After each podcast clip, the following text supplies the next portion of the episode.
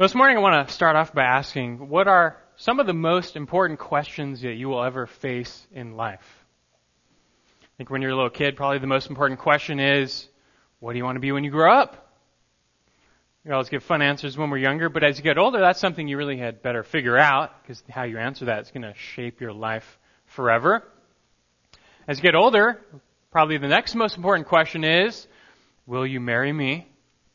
I think we all can agree that how you answer that question is going to alter your life like no other, and that's one you had better get right and with the right person. I think there's bigger questions than these. We could get spiritual and ask, do you believe in God? That's a decisive question that splits people into two groups, yes and no. Believe it or not, most people still believe, yes, that there is a God. So the real question becomes, well, what God do you believe in?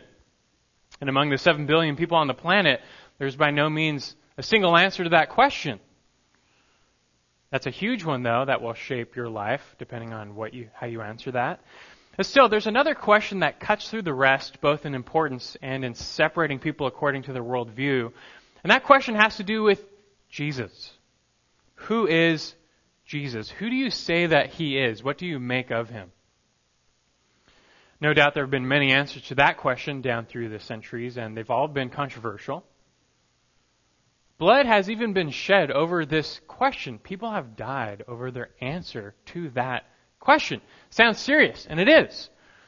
And most likely you're already familiar with how Orthodox Christianity would answer that question. Who is Jesus? He is the Christ. He is the Son of God. He's fully man, yet fully God, came to save. He's the Jewish Messiah, but also the divine Savior of the whole world. But not everyone would agree with that standard answer. In fact, most people would not. Seems like everyone has their own two cents about who Jesus is, and seemingly no two major worldviews agree. I'll give you some examples. Buddhists believe that Jesus was just a man. But he was a supremely wise and enlightened man. He taught many things similar to Buddha, and he shows the way of enlightenment. Hindus believe that Jesus was a God, an incarnation of God. Hindus say that the teenage Jesus traveled across Southeast Asia learning yogic traditions and he returned home to be a guru to the Jews. When Jesus proclaimed, I and the Father are one, he confirmed the Hindu idea that through rigorous spiritual practice, people can attain their own sense of God consciousness. Muslims believe that Jesus was not the Son of God, but he was a great prophet. In fact, he's the greatest, surpassed only by Muhammad. He's God's messenger. They believe Jesus came to reveal God's will, but he didn't really die on the cross. He only appeared to have died. According to Scientology mumbo jumbo, Jesus is classified below the level of operating thetan, but a shade above the Scientology state of clear. Whatever that's supposed to mean. He's part of their heritage. He's considered a good teacher, but at the same time, this whole idea that Jesus is God, they call it a fiction that must be removed through what they call auditing. Christian scientists believe Jesus was just a man, but he's the highest concept of the divine idea, which just means he's the closest thing to God that, that there is. He did not really die on the cross, they say, but he did overcome all human suffering. Jehovah's Witnesses believe that Jesus is not God. He is, though, God's first and chief creation. Jesus, before he came to earth, he existed in the form of the archangel Michael, and God, through him, created the world. And the Mormons, they believe that Jesus was with God and that he is a God, but he's not the only God, nor is God the Father the only God. All can become gods.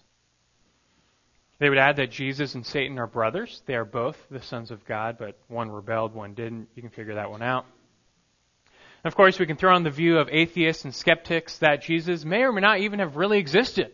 Who knows if he was even a real person? He, he could just be a fiction of history. And if he did exist, well, he was a Jewish teacher. He came, became popular somehow, but he definitely wasn't divine, and he didn't do any miracles because that's not possible.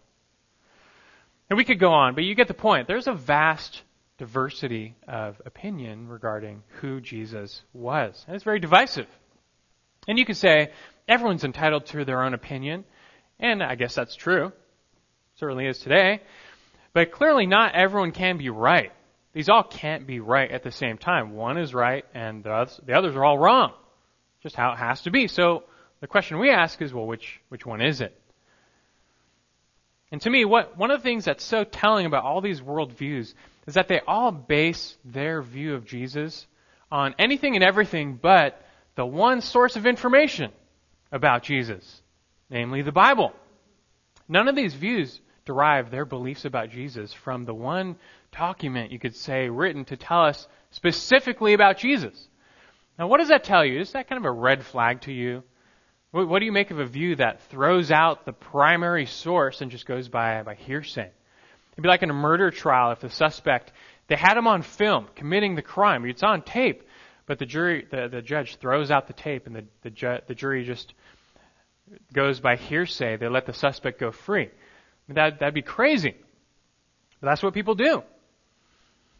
And for me at least, I, I don't, I don't care so much what people think I'm not interested in, in hearsay or opinion or the, the next idea.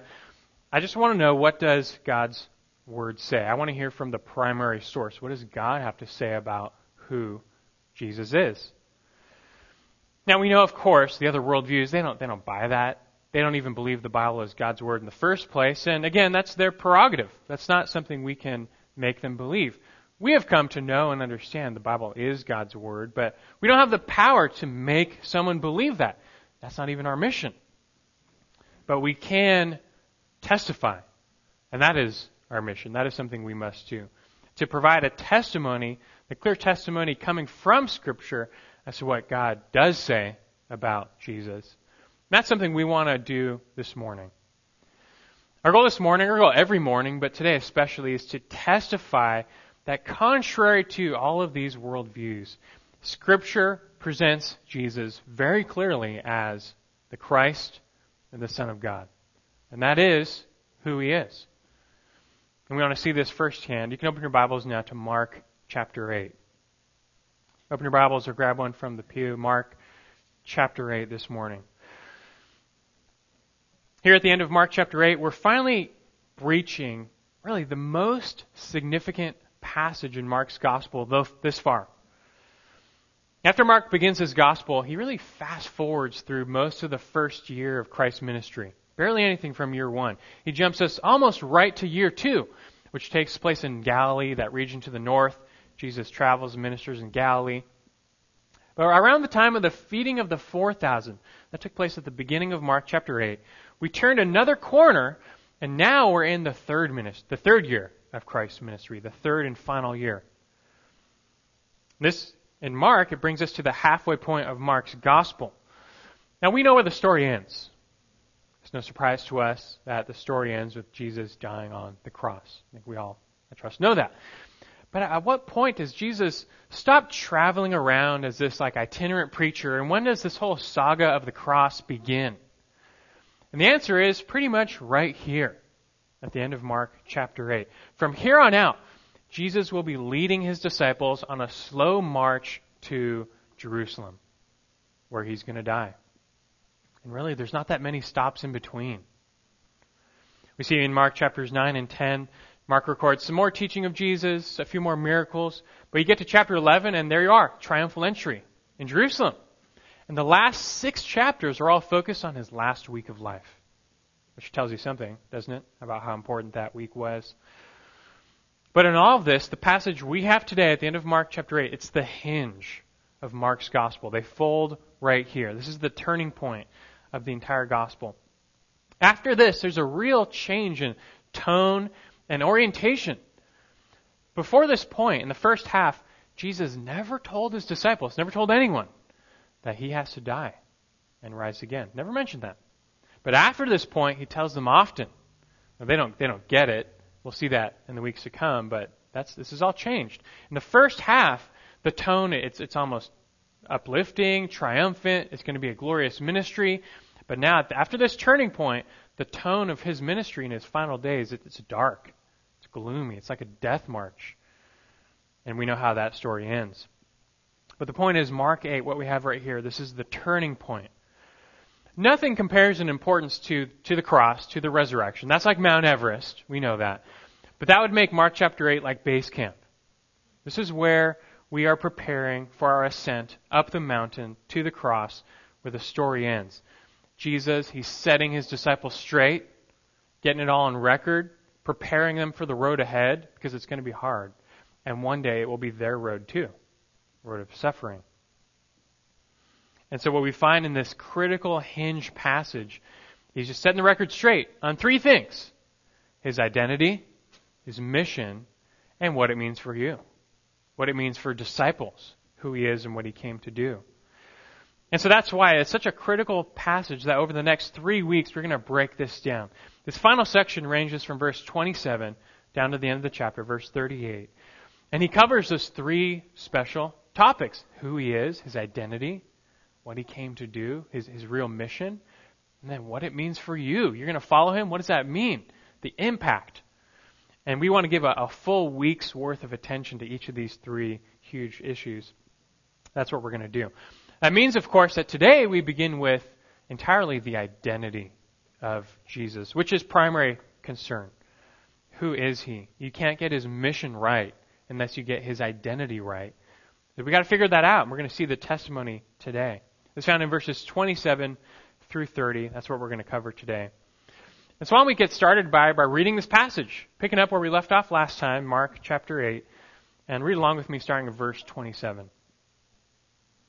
Mark chapter 8, verse 27.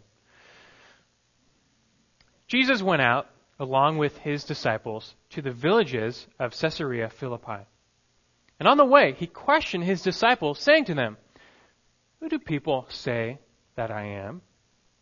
They told him, saying, John the Baptist, others say Elijah, others one of the prophets. And he continued by questioning them, But who do you say that I am? Peter answered and said to him, You are the Christ.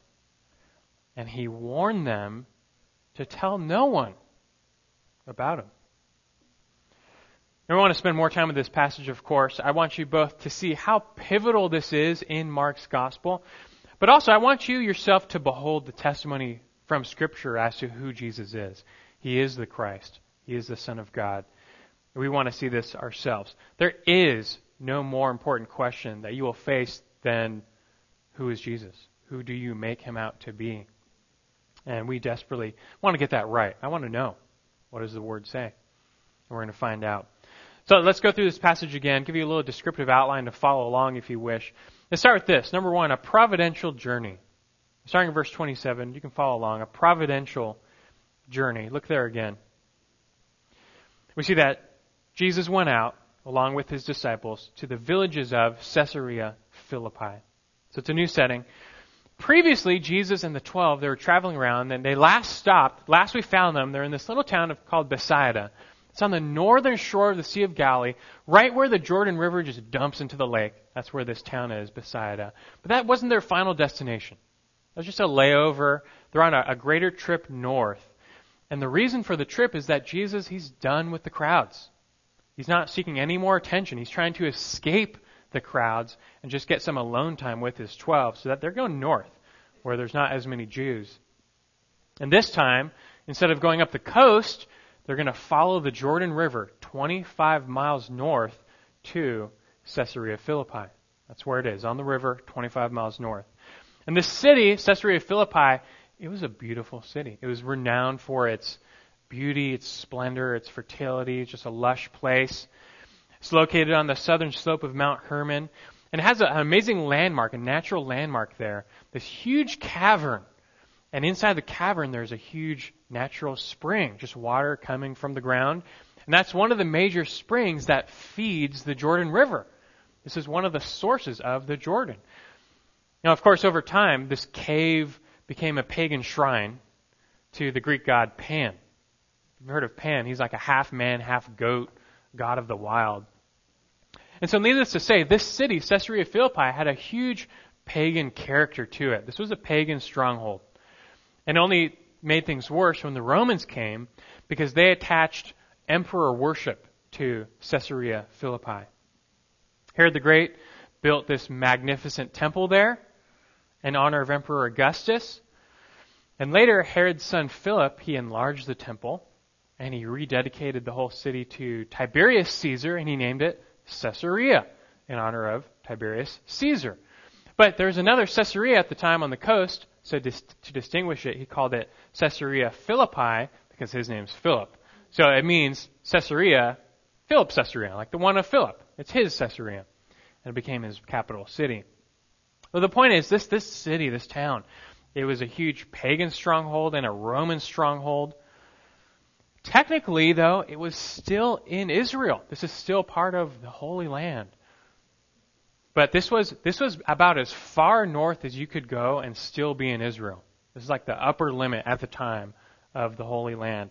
But that being said, by, by this day, by Christ's day, there's really nothing holy going on in Caesarea Philippi. This is a very pagan place. Which kind of makes us wonder, so why, why is Jesus going there? Why would he go to a place like that? Now, the text itself doesn't say he entered the actual city, he went to the surrounding villages. And we know he didn't come to minister to this city. He's not on a mission trip to reach them. He doesn't talk to them. He's here to, to escape the, the crowds in Galilee and get alone with his twelve because he's not going to be recognized so much there, and that's, that was the case. But it, still, it may be telling that Jesus, he chose this pagan stronghold as the unlikely place for this critical confession of his identity as the Christ.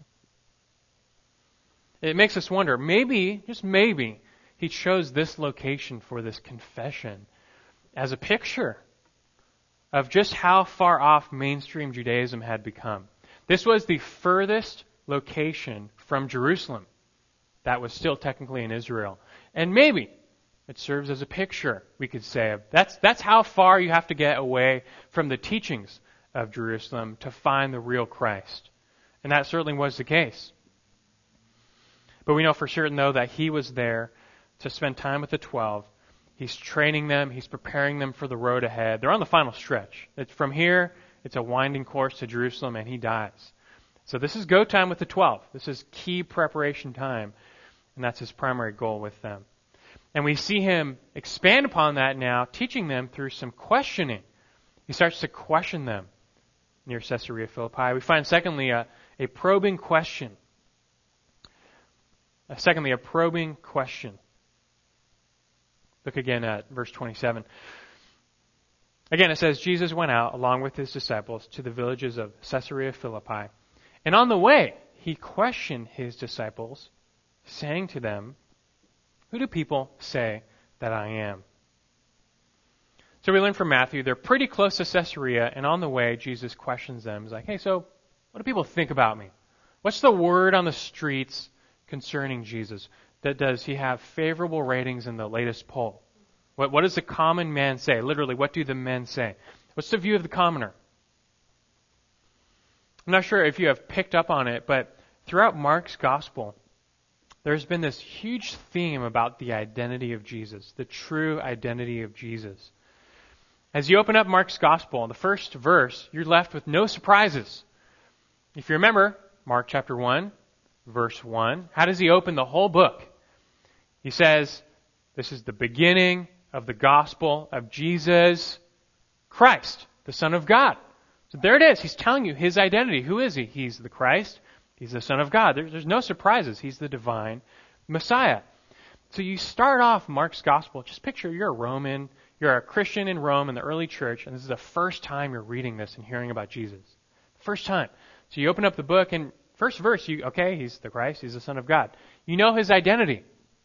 But then as you read the rest of the book, you watch the story unfold, you see all of the human characters, and nobody gets it. None of them get that fact that he's the Christ and the Son of God. In fact, by this point in Mark's gospel, We've seen no human confess that Jesus is the Christ and the Son of God. He's nearing the end of his ministry, and people, nobody gets it fully who he is. And that's not good. That's got to change.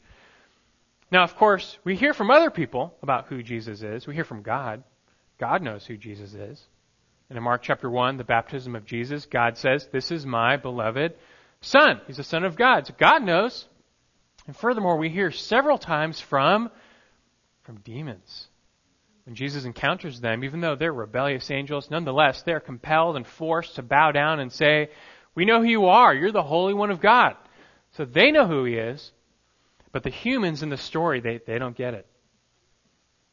We do hear what they think, though, but they get it wrong. We hear about the religious leaders. What do the religious leaders of Israel think about the identity of Jesus? Well, they think Jesus is demon possessed. Remember that? Jesus so opposed their teaching, he so called out their hypocrisy that, that they hated him. And so, as we learned back in Mark chapter 3, they made him out to be more like Satan incarnate than God incarnate. And they thought to themselves, I mean, look at this guy. He eats and drinks with sinners and tax collectors. He violates our rules and traditions. There's no way he can be the Messiah. Messiah's not going to do this, right? So they hated him and they, they thought he was anything but the Messiah. That's the religious leaders. And the testimony of Christ's identity is not much better coming from his own family members. We learn also in Mark chapter 3 that his brothers, all of his half brothers, they thought that he was not the Messiah, but he's just out of his mind. It's like our brother, he's just a religious fanatic. He's going to get himself killed over this whole Messiah thing. The testimony from his own hometown is again no better. Nazareth, where he grew up. What did they think about Jesus? They thought that Jesus was no one. Meaning, he's nobody special. He's just a Nazarene, which means you're nobody. It's like a hick town, a small hick town. Like you're, if you're from Nazareth, you're just a nobody. They're like, Jesus, we know you. You're one of us. Despite your, you know, celebrity status, we know who you are. You're just that son of a carpenter. You're, you're nobody. So this is what we see. All these human characters, it's what they think about Jesus. And you can see this, this thread being woven throughout Mark's gospel about his identity. Mark has on purpose recorded this contrast between the, the, heavenly view of Jesus, which is correct, and the earthly view of Jesus so far. But now, now it's time to set that record straight. A lot of people have been wondering. We find in Mark chapter 6, Herod Antipas, he's wondering, like, who is this Jesus? Who is he? We find the disciples wondering. After Jesus stilled the storm, they all sit there and they wonder, like, who is this? that even the wind and the seas obey him. So they're wondering, like, who really is this guy? And now it's time to find out. But before Jesus asked the disciples how they answer that question themselves, he asked them first, you know, what do people say? What's the common man say? We've heard about the religious leaders, we heard about his hometown. What's the word on the streets about who Jesus is? And so we find out next. We find, thirdly, a, a popular answer. This is what the people think a popular answer. We find in verse 28 their response. The disciples pipe up and they, they told him, saying, John the Baptist, and others say Elijah, but others one of the prophets. So as it turns out, the view of the common man, Jesus had some favorable ratings in the polls. These were, relatively speaking, good views. They esteemed him highly. They didn't hate him. They thought he was someone good. We saw if we're learning that some people thought he was John the Baptist. If you remember back in Mark chapter 6, we learned what happened to John the Baptist. He was beheaded by Herod Antipas. But somehow this rumor started that John had risen from the dead. Now remember, everyone highly regarded John as a true prophet. That's a big deal because there had not been a recognized prophet in Israel for over 400 years. But John, did he ever perform signs and wonders? He never did. Never did. But if John had come back from the dead, that would explain all of the supernatural works that Jesus was performing. That's what they reasoned, because here's Jesus and he's doing supernatural, and they didn't doubt that. But they had to try and explain it. And so, like, maybe it's John back from the dead. In fact, this, as crazy as that sounds, that's the actual, uh, the official view of Herod. That's what he thought. He thought John, whom he had beheaded, had come back to haunt him, so to speak, because he was very guilty over that execution. So amazingly, this rumor persisted and it spread among the people. And so now a chunk of the Israelites, they really think Jesus is John the Baptist back from the dead. That's pretty interesting. Another major view was that Jesus was Elijah, they say. Now, Elijah, you, you might remember, is one of the most renowned prophets from the Old Testament. And it was common knowledge. Every Jew would have known this, that Elijah was going to return. Everyone knew that. He's going to come back. Why did they believe that? Well, for two reasons. One is that because Elijah never died. He's one of only two people with Enoch who were taken directly to heaven. He never died on earth. And so they thought he would come back directly from heaven, finish the job. And secondly, the final two verses in the Old Testament, the end of Malachi, predict that Elijah will return. For example, Malachi chapter 4 verse 5, God says, Behold, I am going to send you Elijah the prophet before the coming of the great and terrible day of the Lord. So this is why all of the Jews, they all believed Elijah is going to come back directly from heaven in the days of the Messiah, and he's going to prepare the way. And they looked at Jesus, and here Jesus, he's doing the works of heaven. And so some people thought, well, I guess uh, he must be Elijah. Because how else do you explain these supernatural works? There's a third group. They don't really buy that he's John back from the dead. They don't buy that he's Elijah. But they still think highly of Jesus. He's a prophet. They think he's a real, genuine prophet. He may even be the prophet. There's a key prophecy in the Old Testament where God promised to raise up a prophet like Moses who will perfectly lead the people. And one way or another, this, this majority of people thought he, he's, he's a real prophet. At the very least, he's a man of God. He speaks from God. So together, though, this is the word on the streets. Who, who is Jesus? Well, John the Baptist or Elijah or your prophet. Now, there are some good things we can say about these views of the common people.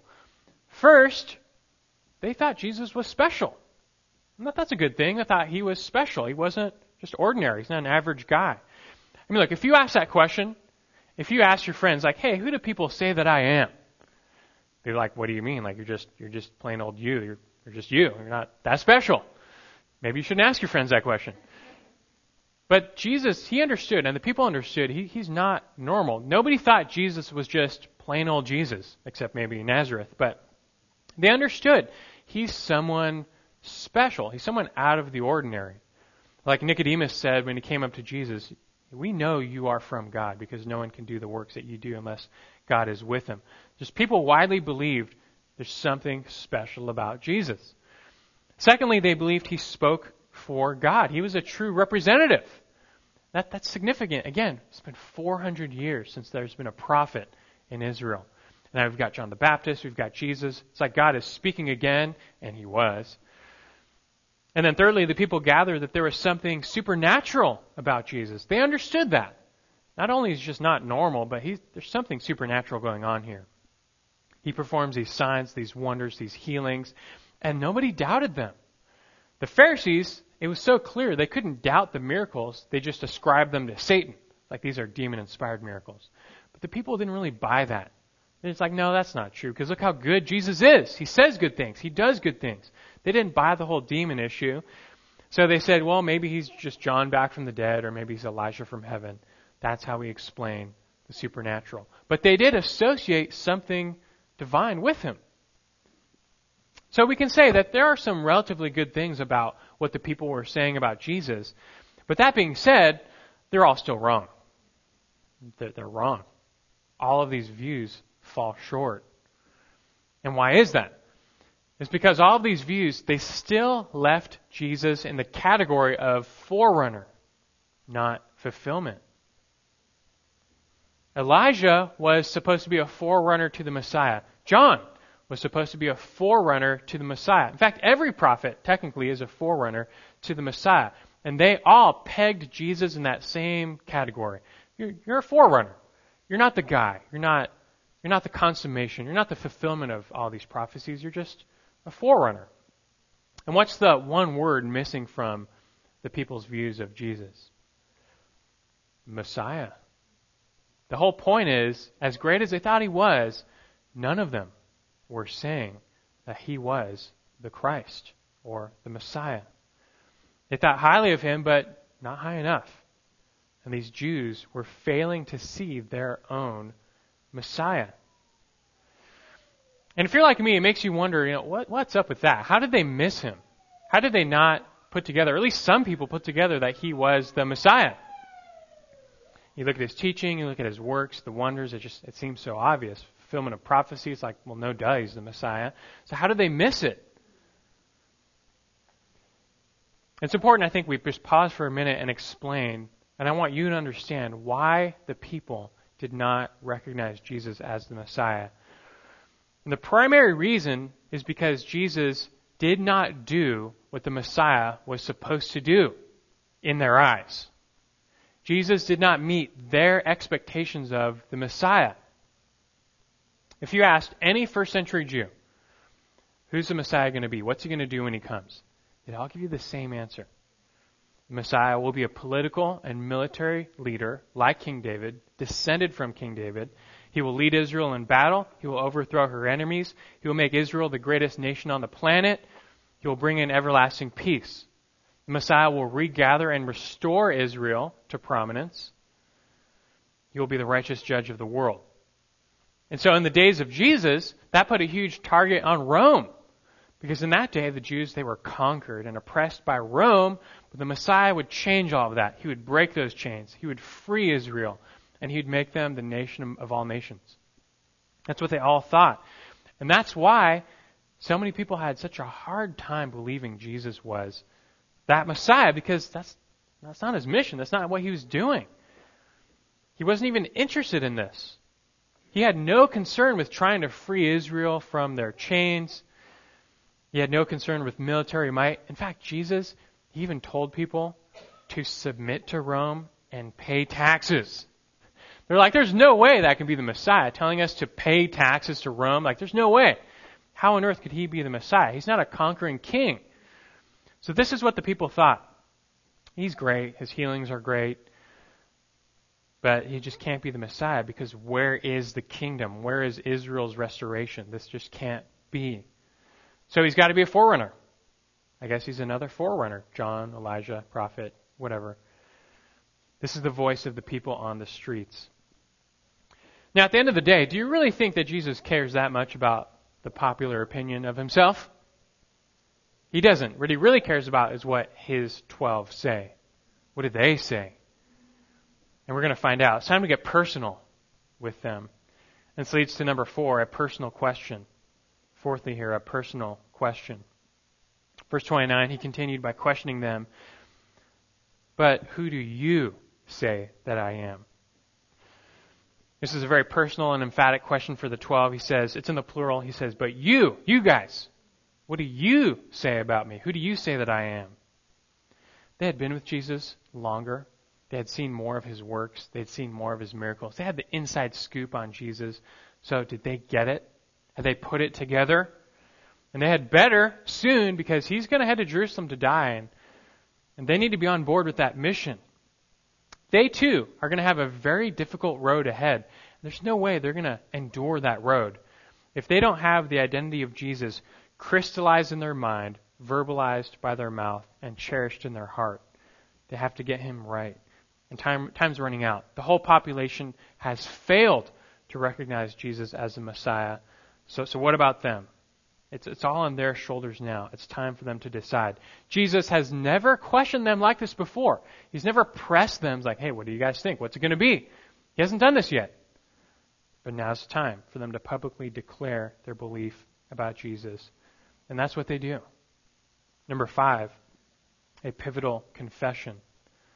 We find really, fifthly, a pivotal confession. Peter pipes up and answered and said to him, Verse 29 You are the Christ. So finally, after many years and eight long chapters, they say it, they get it right. You're the Christ. Peter speaks up. He's a representative of the twelve. He's voicing their whole opinion. He says, You are the Christ. The word Christ, it's not a, it's not a name, it's a title. It means the anointed one. And back in the Old Testament, prophets, priests, and kings were anointed with oil to signify that God had chosen them as his servants for this job. It was later foreseen that God, he would provide an ultimate anointed one, an ultimate Messiah. That's a translation of the word anointed one, who would save his people. And it was then this Messiah, this Christ, that became the key title for Israel's Savior. This is going to be the one who would redeem them from bondage, who would save the people, restore Israel, and so Peter and the disciples, they're confessing that Jesus, that's you. You are that Redeemer. You are the ultimate anointed one. You're the servant of God who's going to redeem Israel. This was a big step for the disciples. We take this for granted because we're so used to calling Jesus Christ that we think it's his last name. It's not his last name, it's just a title. But for them, this was a, a leap. I want you to, to see this a little bit better. I want to give you a little more background so you can really catch the weight of this confession, how pivotal this was for the disciples. I want to ask you this question Is this the first time that the disciples had realized or said that Jesus was the Christ? Is the first time? The answer to that question is no. It's not the first time. And let me explain.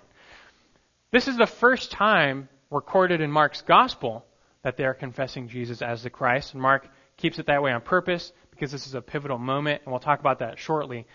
But the disciples, they had already thought that Jesus was the Christ and the Son of God before this. Starts with John the Baptist. Right when Christ's ministry begins, John's still there, he's ministering, and John himself testifies about who Jesus is. And we hear it captured in John chapter 1 verse 34, where John says, I myself have seen and have testified that this is the Son of God. So right away, John chapter 1, there's a confession early that Jesus is the Son of God. Andrew, you know, one of the 12 disciples, he originally was a disciple of John. And so he starts following Jesus.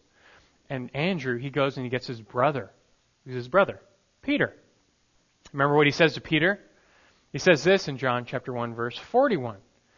He says to his brother, Hey Peter, we have found the Messiah, which translated means Christ. This is at the very beginning. It's like, hey, we found the Messiah. So they thought that. Philip was there. Philip started following. Philip went and got his brother, who is Nathaniel. And Nathaniel was so blown away by Jesus that Nathaniel confesses in John chapter 1 verse 49. Nathaniel answered him and said, Rabbi, you are the Son of God. You are the King of Israel. This is like the early days.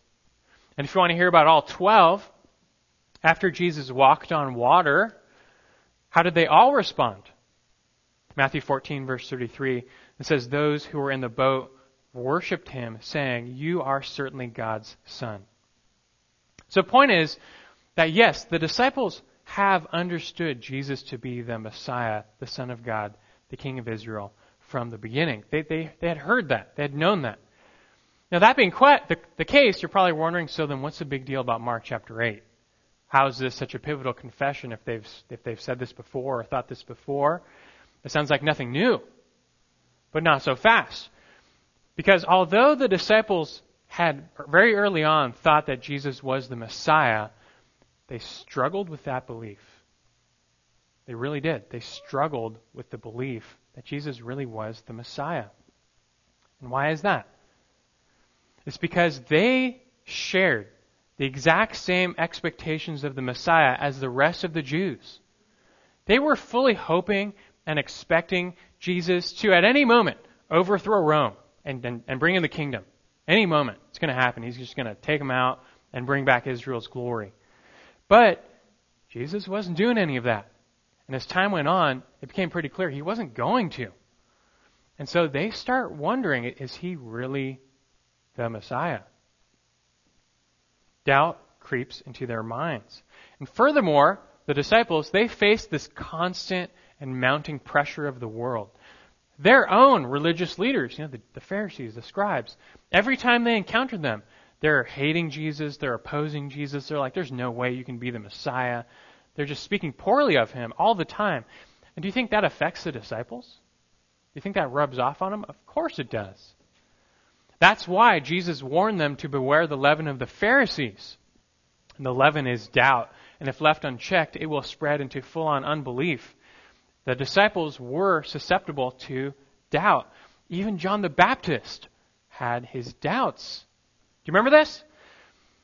John knew who Jesus was. But then John gets locked away in prison, and he starts wondering, like, what's going on? Is this part of the plan? Isn't the Messiah supposed to stop Roman oppression? Why am I in jail? I'm the forerunner. Well, what's going on? He, he's confused.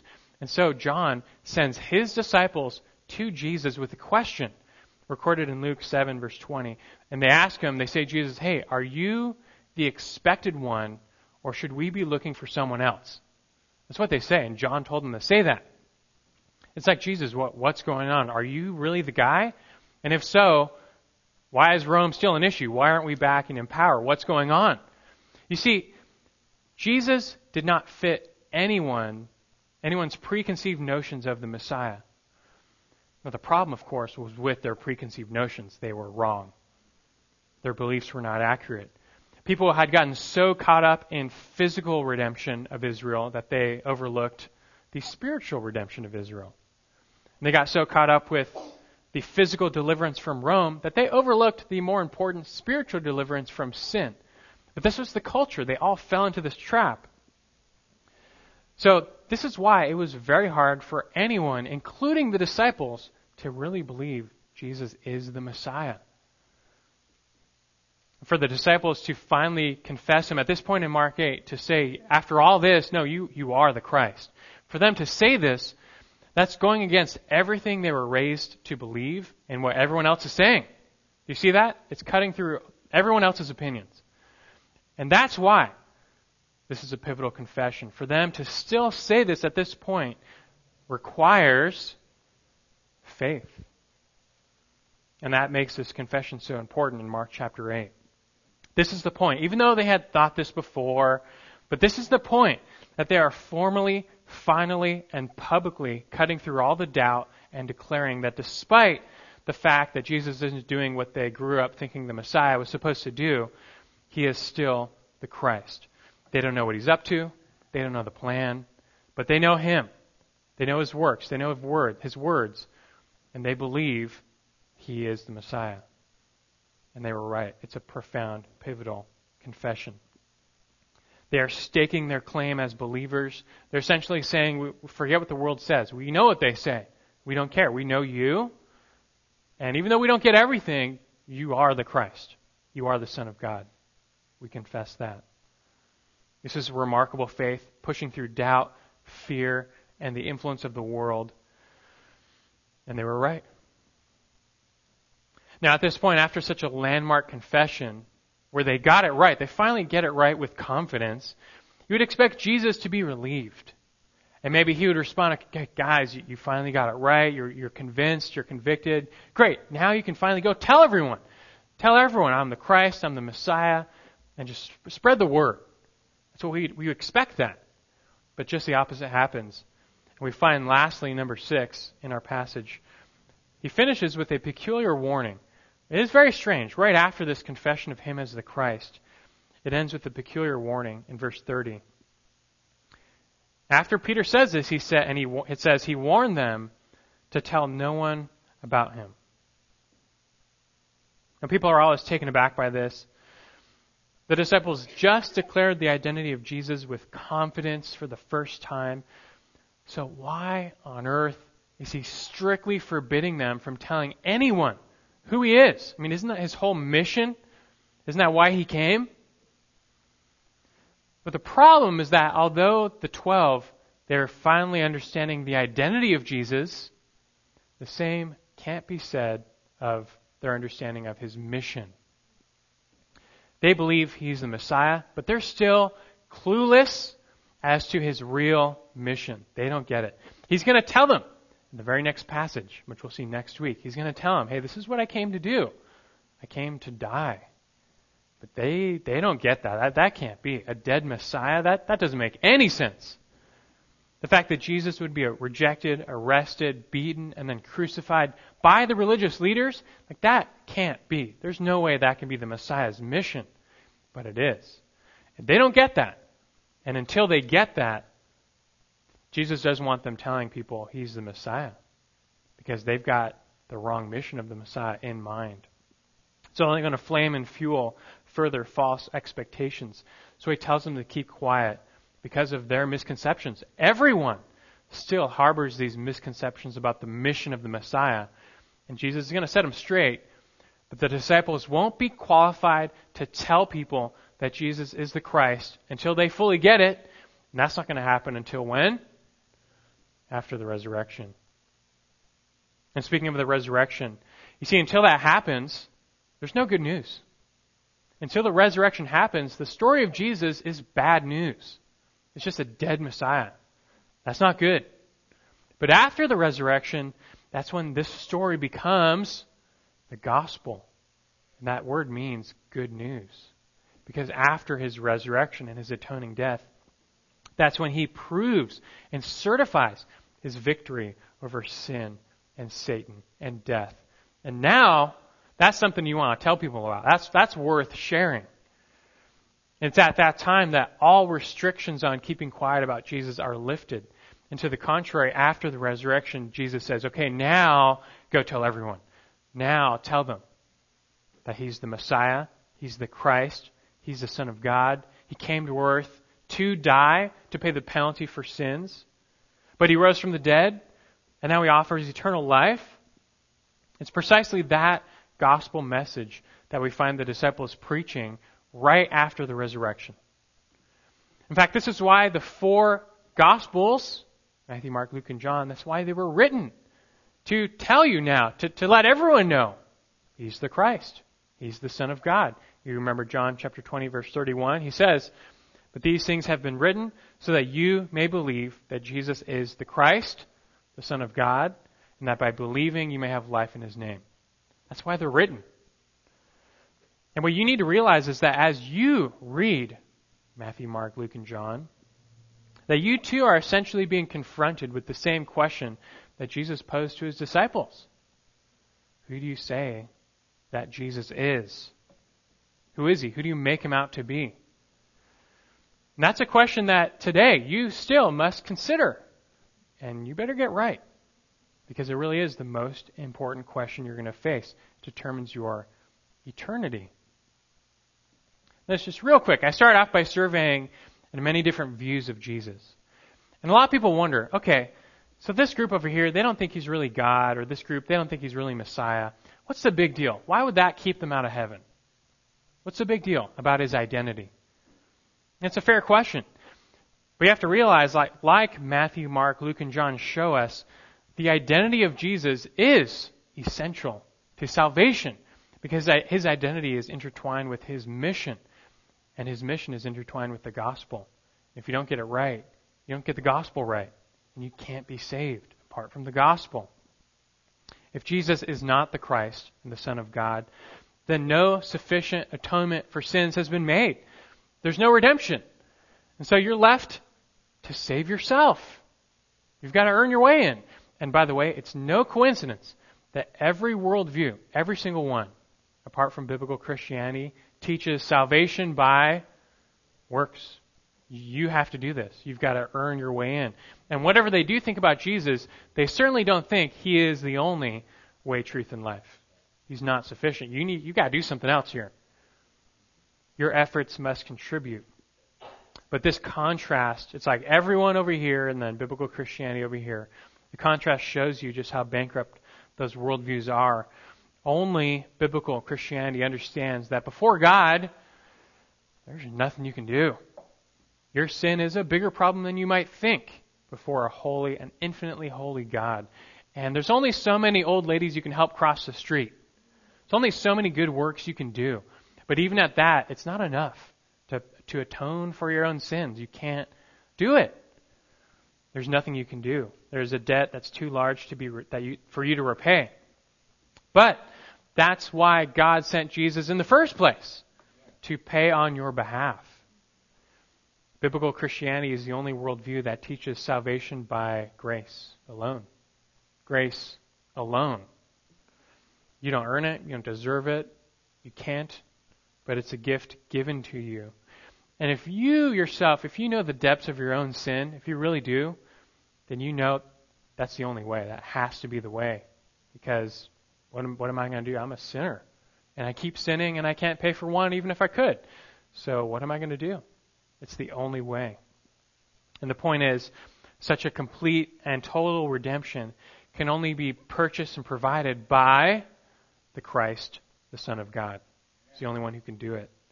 This is work that God Himself must do. And if you don't think that Jesus is the Christ, the Son of God, that He is incapable of doing the one work you need Him to do, and you are therefore left with no redemption, no substitute sacrifice, You're left dead in your sins. And that is why the identity of Jesus is essential to salvation. You get his identity wrong, you get his mission wrong. You get his mission wrong, you get the gospel wrong, and you can't be saved. So we're going to ask again, who who do you say that Jesus is? Like the disciples, you may face some fear, even some doubt about that question. And you certainly will face the opinions of the world, which is all against that question. The world still vehemently denies and hates Christ. But what do you say? Will you confess him as Lord, as the only way, truth, and life? If you do, like Jesus responded to Peter, which you'll see next week, you're blessed. He said to Peter after this confession, You, you are blessed because of this. And that is certainly the case. If you confess him in your heart of hearts, you believe and know him to be the Christ, the Son of God, you're blessed. Your sins have been forgiven. Your debt has been paid. You're brought near to God. You're redeemed, and eternal life awaits. If you know Jesus as the Christ, then even if nothing good ever happens to you again in life, ever again, you're still infinitely blessed because you have Him. And to those who are His, He gives eternal life and blessing forever. So it's no understatement. This is the most important question you'll ever face. That Jesus asks, Who do you say that I am? I can't make you see it. I can't make you believe it, nor you to others, but we can testify with God's Word that He is the Christ, Son of God. He's the only way, of the truth, and the life, and that by believing you can have life in His name. So consider for yourself, decide carefully. And for us who are convinced, let us thank Him and praise Him for our redemption as He makes us eternally blessed. Let's thank Him now. Let's pray together. Our gracious Father in heaven, we thank you always. We do it every Sunday, and we're not going to stop. We thank you for your Son, Jesus the Christ, who came, lived, died for our sins, paid the ultimate price, and then rose again. And it is that resurrection, Lord, that makes this the gospel. Good news that a, a, substitute has been provided, an answer has been provided. We are lost and dead in our own sins, and there is nothing we can do. The world and their hatred and rebellion towards you desperately grasps at straws, trying to find a way to keep their heads above the water, but it's so futile. Nothing can be done. No good work or religious rite can, can save anyone. But you've provided the only means of escape, the only life raft in Christ. And we cling to him now. He's the rock, the Redeemer, and we too confess him. Though some people may have some fears, even a little doubt, and though the mounting pressure of the world goes against him, I pray we all just take a stand firmly in our hearts and even publicly in the community that we believe he is the Christ, Son of God. He is the only way, and we, we stand in his corner. And for that, Lord, you bless us. We thank you for that. We are richly blessed in him. We worship, we celebrate that and worship you because of it. And pray we do that as we leave here. Just live lives of worship, celebrating and remembering the Son given for us. We praise you, and it's all this in your name that we pray. Amen.